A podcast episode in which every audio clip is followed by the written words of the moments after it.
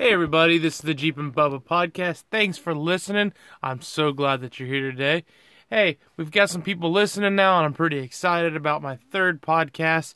Uh, if you listen to the first or second one, you'll know that I've got a, uh, a couple ways to save money on Jeep parts coming. You part two will be coming up. Uh, go ahead and expect that towards the end of this week or maybe this weekend. But I was just thinking about it today. I did a uh, a video on my YouTube channel, which is the Jeep and Bubba channel on YouTube, on how to plug a tire. And I thought, you know, there's gonna be some people that are like, "Hey, I already know how to plug a tire," but there's gonna be some first time people or new people to Jeeping or just automotive in general that are gonna see it. That's gonna be helpful for them. So I thought about today, what about what would this this particular podcast would be for somebody who it's, it's their first time going off roading, or they're new to go off roading, or new to going to an off road park. Hey, if you're not new, maybe you can just sit and listen along and nod your head and say, "Yeah, he's right." That's funny that he said that. All right, bear with me. Quick advertisement.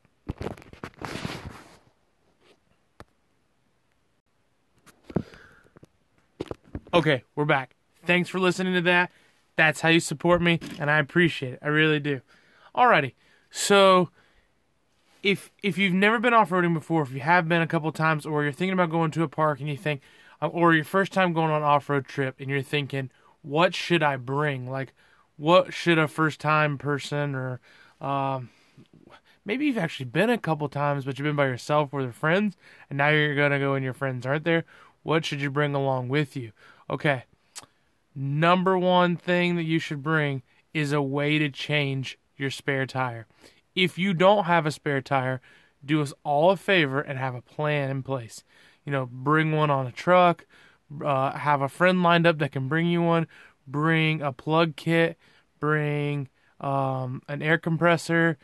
But the number one thing that, besides broken axles and um, uh, gear faults, like having um, spider gears break or having a ring of pinion break that I see on the trail is people getting flats or uh, uh, actually knocking their tire off the bead and then damaging the tire, and then they don't have a spare. Hey, I wheeled without a spare for a while, but I also wheeled with buddies that had the same exact size spare as me, and I actually had the tools to change it with a high lift jack, and um, always had tools in the back of my Jeep, which brings me to number two. Bring some tools. Even if you have a brand new Jeep, uh, just bring like a hammer and pry bar, maybe a couple screwdrivers, a pair of pliers. Um, you never know what you may run into and rip off a fender or a skid plate. I was on trail once and damaged the steering stabilizer, and it wouldn't actually let me turn. Um, I believe to the left. I think that's what. Maybe it was to the right, and I just had to remove it so I can get off the trail. Okay, so you, it was a fairly brand new Jeep. It wasn't like a failure because the Jeep was old. It's because I hit a rock. So thankfully, I had a socket set. It's a good idea to have a socket set.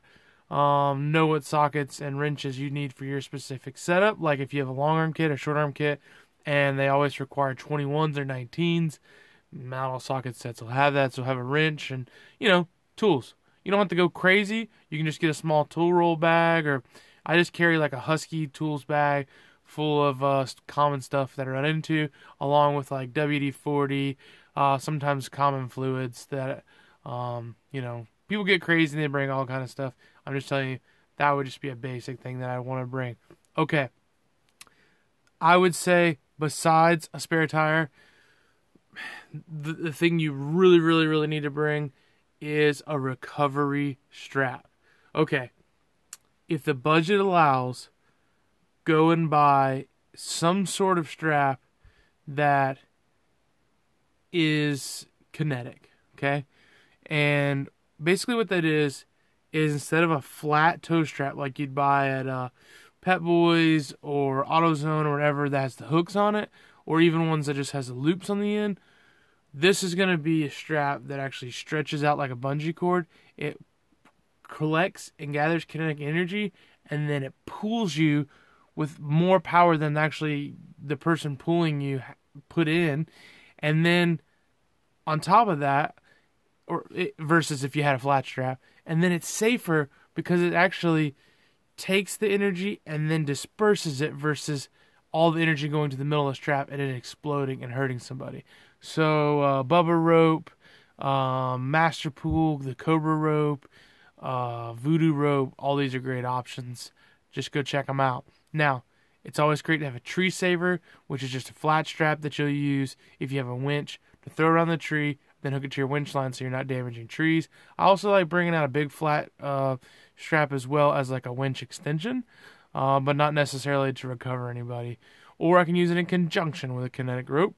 Um, but those are the three things I always bring with me as far as recovery straps. Um, if I was going to give you an idea of lengths, I like my tree saver to at least be 10 foot long. I like it to at least be two inches wide, three if you can, uh, if it's feasible. Um, as far as the recovery kinetic rope, I like 30 foot and 30 foot on the flat strap, but you can get away with 20 feet. Um, don't go cheap. Don't go cheap. Don't go cheap. It's worth going and getting something expensive. Um, D rings. You're gonna need D rings to go along with that, and you're gonna need recovery points on your Jeep. Now you could definitely use your hitch, and you can definitely use factory um, recovery points. Just don't always expect them to be the best places. Um, seen people using hitches, and that's the middle point of the vehicle, which seems great, but that's actually going to be where you're going to have possible bends and tacoing, is what we call it, um, because of where it's at. So you have an aftermarket bumper, it's really sturdy on the ends where they normally put D rings. So my suggestion is uh, maybe if you can't afford a bumper that uh, has recovery points, or if you have a bumper that's recovery points, use those. If you can't afford it, you know it's fine to use um, whatever you have to do to get out. You know if you're stuck or your friend's stuck, but uh, just be careful. And uh, D rings are very helpful. Um, a lot of people use soft shackles. It's not required, but it is way safer. And then if you do have a winch, it, you know like a Factor 55 is way safer um, versus a hook, but uh, it's not required and as long as you know that there are some um, inherent risk when recovering someone and winching, um, you know, a lot of people bring like a weighted um, bag for their winch line, which, depending if you have synthetic or cable, is really more or less necessary. But if you have a hoodie or something like that, or you know, a floor mat, you can always throw that on some synthetic and be okay. Um, so basically, as far as recovery goes, it's nice to have some kind of tie down point, have a plan on where you're going to tie down, and then have the you know the right straps to get you out. Um. Now, I'm not covering basically what's on your Jeep. I'm just going to cover kind of things that you would bring in the back of your vehicle. Um, and this goes for any off-road vehicle. Um, the other thing that you I see a lot at um, off-road parks is people will bring CB radios, and every time I've ever gone off-roading with a group of guys that they say our main source of communication is going to be through CB radios, we have a terrible day of communication. And the reason being is if you have a CB radio, you need to have a good power source, and then you need to tune it. Well, most people have bad power sources, which causes static. They charge their phone in line with running their CB radio through their cigarette lighter, and then they don't tune it and they don't have a antenna that even reaches over their Jeep or other Jeeps, and it causes a lot of static, and it only works if they're really close to one another. Now, you might have a guy in the group that does have a tune, but he's the only one that's hearing everyone's conversation all day, while everyone else is like going, What? Repeat that? Huh? And then you get out. My suggestion is go to a race radio. You can get something as cheap as a Baofeng. I hope I pronounced that correct, but you can find them on Amazon. And then uh, Rugged Radios is a really nice premium brand. Uh, I recently invested, well, about a year ago, in two race radios, and uh, they're awesome. They have a good range. They're very clear. They're just as clear as me talking to you right now, maybe even better. And uh, I always just uh, carry them in my Jeep. I um, always have a uh, uh, the extra in case the group I'm with no one has a race radio, but most people are switching to them right now, and it's really, really the better way to go. And um, I just give one to the person in the front, one person in the back, and then we can communicate fairly well doing that. But um, I would think about communication before you go, and know if you're going to a park that they may have communication rules and regulations, and they may also have rules and regulations on having a flag. So most off-road parks want you to have a flag either in the front or the back, but just go on their website and check it out. Some national parks are like that, like Silver Lake Sand Dunes in Michigan, um, and they have certain height requirements and certain location requirements. So it's something to know before you get there, and then you can't find a flag locally. Um, you know, besides all those obvious things I named, something I always bring when I go off roading on any trail is a snack and extra water. And whether the water is going to be for me to drink or in case there's an overheating issue or in case I need to clean off my windshield or windows or clean off uh, a U joint that I'm trying to fix on the side of the trail. You know, having spare parts is a fantastic thing, but having water when you're thirsty or need to clean mud off your windshield is huge. I mean, think when you're first getting started, you may not have any spare parts and you're not even sure what to bring. Bringing some U joints is a great idea um, if you know how to change them. If not, I mean,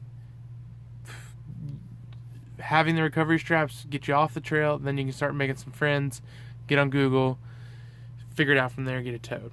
So definitely not that's something you have to have, but you know, having food and water is good. I've actually been stuck on the trail for like four hours before someone came out. Um, and uh, I had food and I had water. I had a plan, and um, so I knew I didn't have to panic or worry.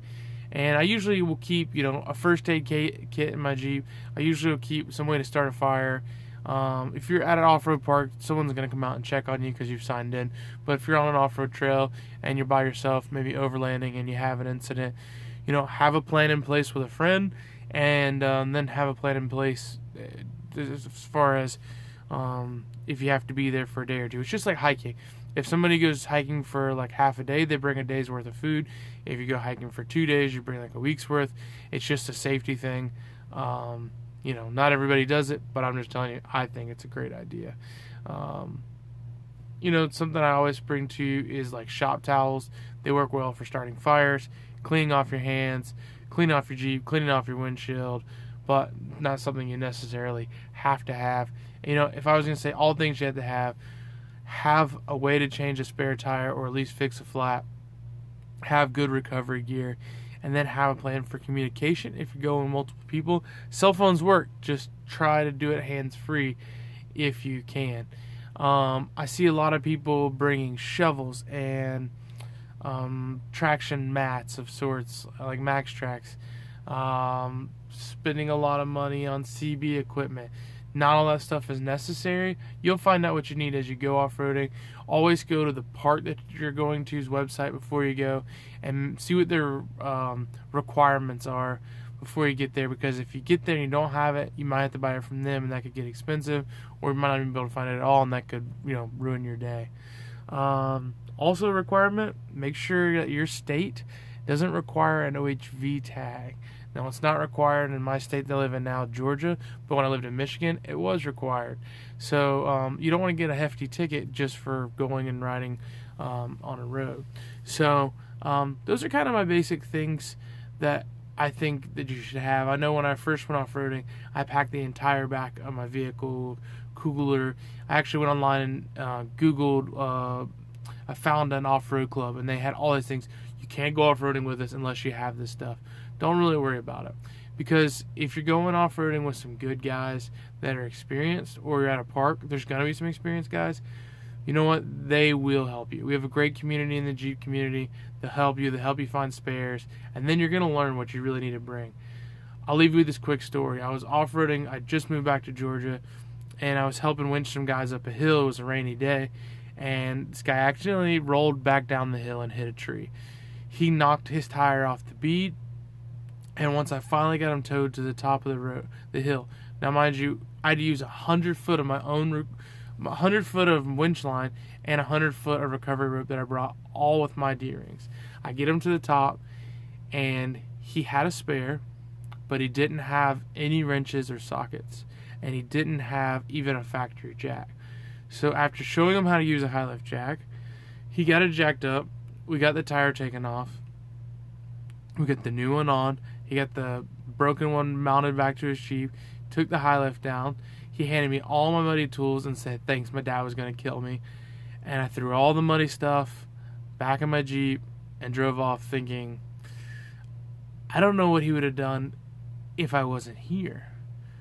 He would have been stuck at the bottom of that hill the rest of the day. Maybe had to get it towed, spend a lot of money. Now, I'm not saying this story to toot my own horn. I was actually kind of a little mm, perturbed by him. You know, he was young and it might have been his first time, and I was glad to help. But common courtesy obviously would have been to clean the tools up. Um, but I don't care. You know what I mean? That's not the, the point of the story. He didn't have a plan if he got stuck. He didn't have a plan if he had a failure. He just thought, I have a really nice Jeep. I'm going to take it out here and do whatever I want, and nothing's going to faze me or touch hit me. That's usually when you have problems. When you have a plan in place, everything will go smooth. You'll have a great time off roading. And you know what, guys? That brings me to end this podcast, and I hope you're planning your next big off roading trip soon. I hope it's a great time. Hey, if you're going to buy any Jeep parts or off road parts um, anytime soon, just you don't have to buy them from me, but please just check out my website, blackbearoffroad.com. Uh, you can check us on social at blackbear or Jeep and Bubba on YouTube, Facebook, and Instagram. Guys, I really appreciate you listening, and I hope you have an awesome off road adventure in your future.